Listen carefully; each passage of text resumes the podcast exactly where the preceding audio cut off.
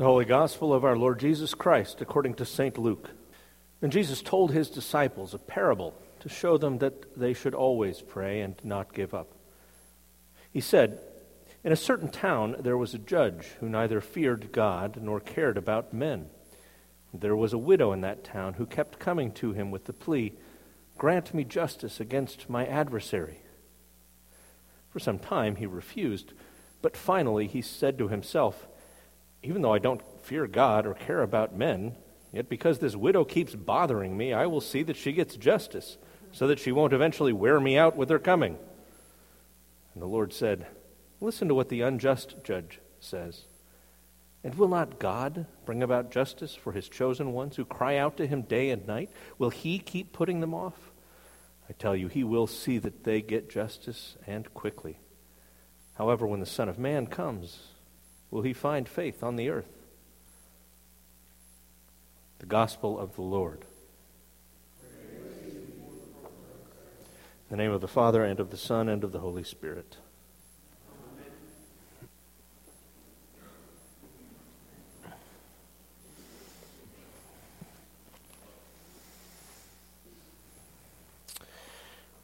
Well, will you please take out the Book of Common Prayer from your pews. That's the maroon thing with the cross on the cover.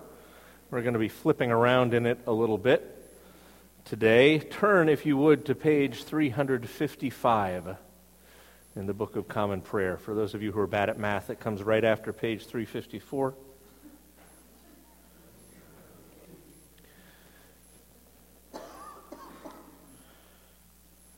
And on page 355 of the prayer book,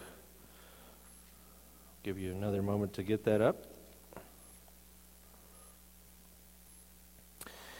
What is the second thing that you see on that page? The Word of God. The Holy Eucharist, rite two and rite one for that matter, both ways we celebrate the Holy Eucharist have two parts to them. The first part is sometimes called the ante communion, not like it's against communion, just it's before communion. It's like the ante that you put in the pot at the beginning of the hand for all of you wicked people who play poker, uh, or, or uh, uh, the antipasta if you prefer.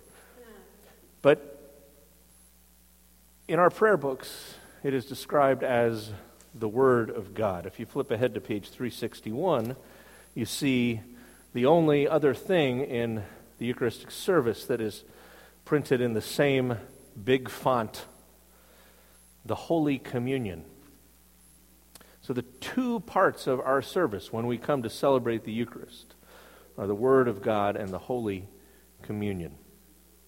Ours is a tradition where we take very, very seriously the Word of God. If you flip to the ordinations so, for example, and this is in, it's in the 500s. If you look at the way a deacon is ordained, flip to 538, page 538 of your prayer books.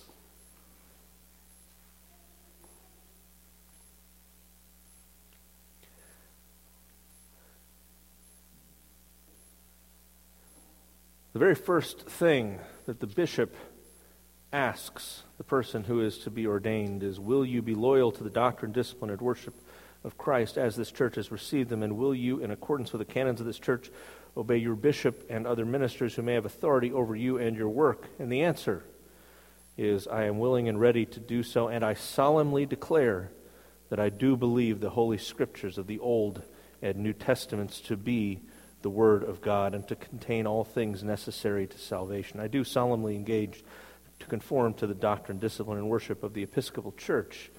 The exact same response is given by a priest in the course of his ordination. It's a little different for a bishop. If you look on page 513, the bishop says, In the name of the Father, and of the Son, and of the Holy Spirit, I state your name, chosen bishop of the church in whatever diocese that is solemnly declare that I do believe the Holy Scriptures of the New, Old and New Testaments to be the Word of God and to contain things necessary to salvation, that I do solemnly engage to conform to the doctrine, discipline, and worship of the Episcopal Church. So the beginning part's a little bit different, but the same declaration, called the Declaration of Conformity, but the same declaration of confidence in the Holy Scriptures of the Old and New Testaments as the Word of God is articulated every time somebody is ordained in our tradition.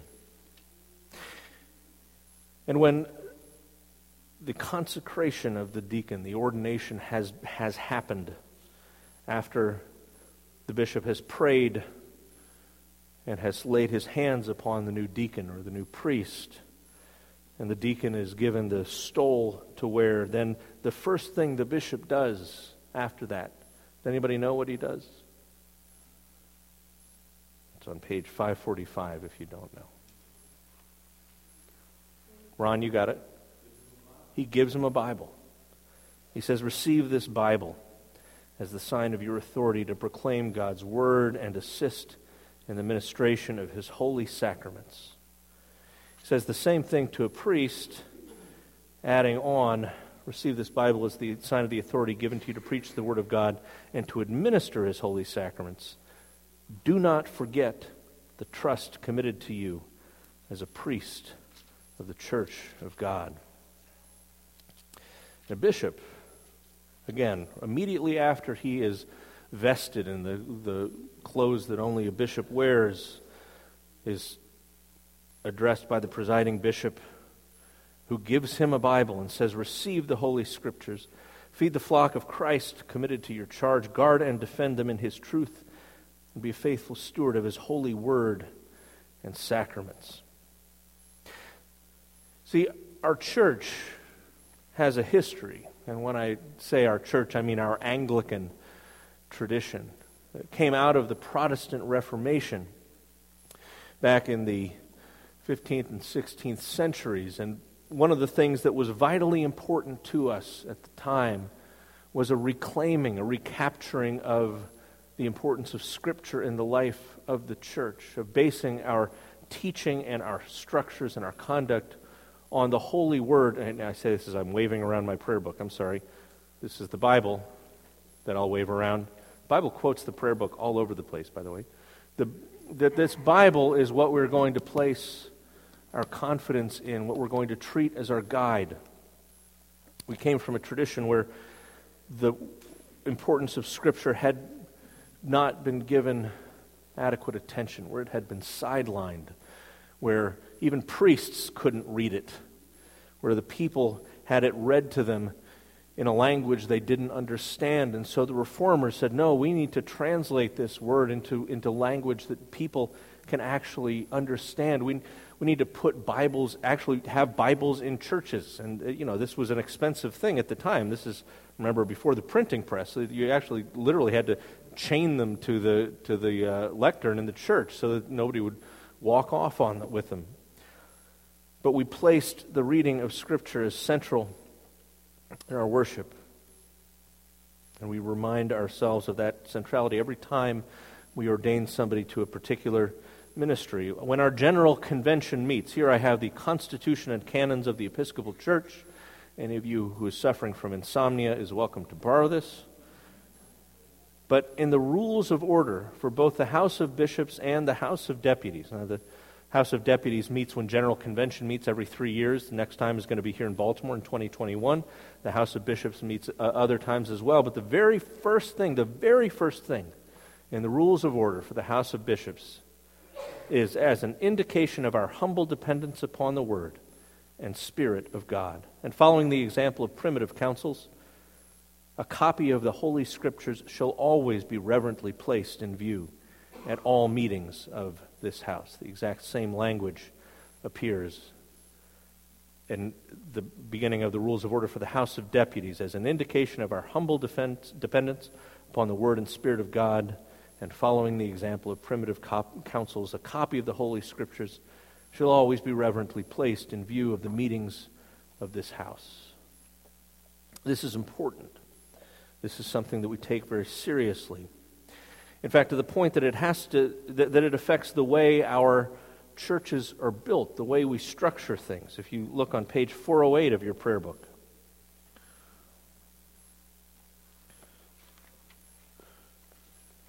408 is the additional directions. If you're ever wondering why we do certain things the way we do, you may find the answer in the additional directions. And if you don't, you can ask me why we do the things we do. But it says on page 408, having to do with the way that we said, I'm sorry, 406, having to do with the way that we handle the Word of God in church. It says it's desirable that the lessons be read from a lectern or pulpit, and that the gospel be read from the same lectern or from the pulpit or from the midst of the congregation. So we have uh, an important place in the way we structure the worship space we have here for the Word of God. For the Word of God as it's read in the lections, for the Word of God as it's preached here in the pulpit. Basically, the, the, the three points that are important in any church are the, the bath, the, the font, the desk, the place where the word is read, and the table, the altar where we gather to receive Christ's body and blood. But the reason that we have these big fancy looking books that we read out of is because we treat this word as having importance, as having significance in a different way from other books that we might consult. You may have noticed that these chairs up by the altar don't get used much here. It's not that I don't like the chairs, but the reason that I sit in the front pew is because I, too, along with the rest of us in the congregation, I am listening attentively upon the Word of God before I come up to preach.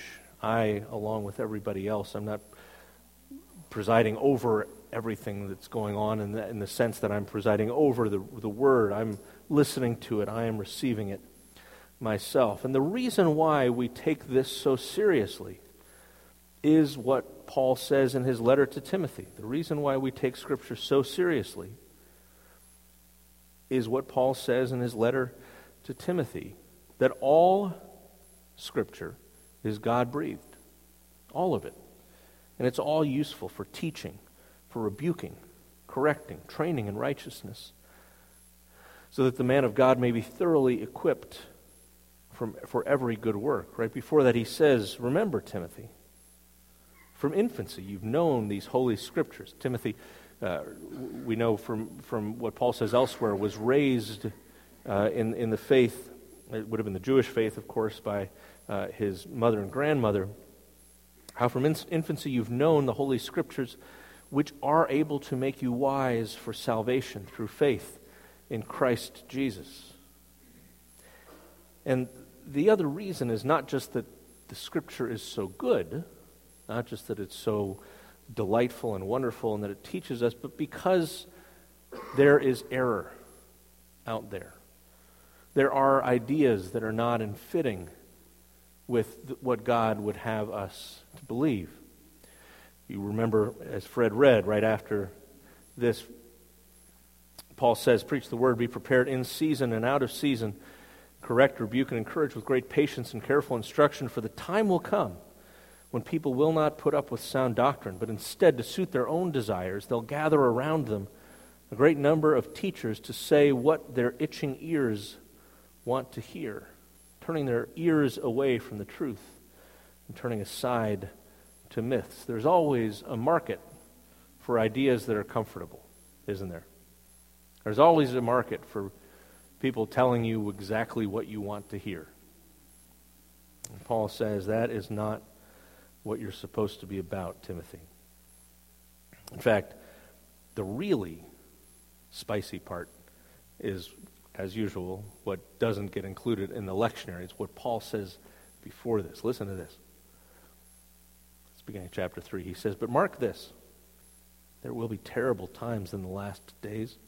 People will be lovers of themselves, lovers of money, boastful, proud, abusive, disobedient to their parents, ungrateful, unholy, without love, unforgiving, slanderous, without self control, brutal, not lovers of the good, Yankee fans, treacherous, rash, conceited, lovers of pleasure rather than lovers of God, having a form of godliness, but denying its power.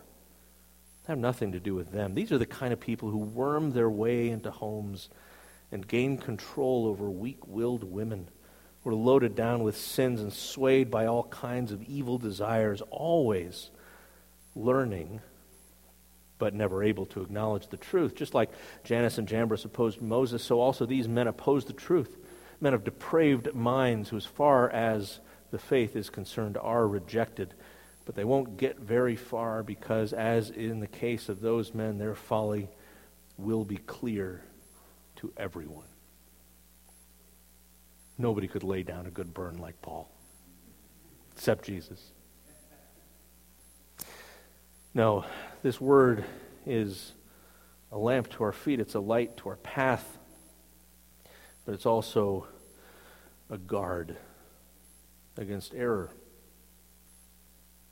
And so, in light of the fact that this is so important to us, there are three things that I want to commend to your consideration as God's holy people. Three things having to do with the reading of Holy Scripture. The first is to consider reading along. Now, I actually like when I sit in church and I hear the scriptures read. I like I like hearing it read rather than reading along. And if that is the way that God speaks to you, of course, in the early church, most of us would have been illiterate, and uh, and perhaps some still are, but uh, we, we, we would have needed somebody to read it to us because we couldn't read ourselves. But it can also be profitable to read along with the lections as they are being read. And here's an idea you could even read along in your own Bible. I mean, we, we have them here. You're certainly welcome to use these, although the type's kind of small, but but there is there's nothing wrong. It's okay. Episcopalians can also bring their Bibles to church. You know, read along. The more you do that, the more familiar you will get, the more acquainted you will get with where to find the things. There's really no substitute for using the Bible to get to know the Bible. Eventually, you find you don't have to look to the book of index or table of contents to find things. So read along with your own Bible, even. The second is to wallow around in Psalm 119. I was giving Kay a hard time. Psalm 119 is the longest book in the Bible. Uh, when I was in seminary, uh, we had a, a, kind of a crisis. The faculty went on strike, and there was this one time where we had this vigil in the chapel, and everybody would come, and you know somebody would call out a hymn, and we would sing it, or somebody would call out a psalm, and I, I kind of got an attitude, and I called out Psalm 119. And for the next half an hour, we were reading that psalm at each other, one side of the chapel and the other, switching verses. But Psalm 119 is an extended love song to the Word of God. It is a poem that's all about the Bible. And if you read it and you're like, wow, this guy seems a little weird, he seems a little obsessed, keep reading it until maybe you get the way that he's feeling. It's magnificent, it's beautiful, it's basically a, a tenth of the Psalter. And third, and this is something that I want to encourage you to consider for the coming year read the whole thing. Many of us have had the opportunity to read certain books of the Bible, or maybe you've, you've done a study of a certain portion of it, but the fact is, when you're trying to read it on your own and you find yourself in a list of evil kings, one after the other after the other, it can be tough sledding. And there are a number of schemes that people have devised for reading through the Bible in a year. So I'm going to get one of those that I've used in the past, and I'll have those little, basically, it's a little bookmark, and you check off the readings every time you do them. I'll have those available. And so you may want to plan, and you have plenty of time to plan, to spend time in the next year, in the new year, reading the whole thing. In fact, I'll tell you, if we get a half a dozen people who want to do it, I will be glad to meet with you every Sunday morning at 9 o'clock as we talk about that week's readings. And if we don't, I'll just sit in my office and drink my coffee. But it's good stuff. And you realize how good it is the more time you spend with it. So I want us to conclude by opening our prayer books one more time this time to page 236.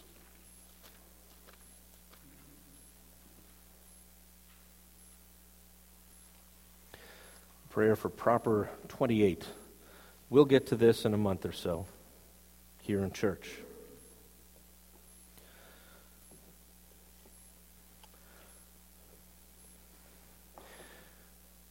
But will you pray with me now, proper 28 on page 236? The Lord be with you. Let us pray. Blessed Lord, who caused all holy scriptures to be written for our learning, grant us so to hear them, read, mark, learn, and inwardly digest them, that we may embrace and ever hold fast the blessed hope of everlasting life, which you've given us in our Savior, Jesus Christ, who lives and reigns with you and the Holy Spirit, one God, forever and ever. Amen.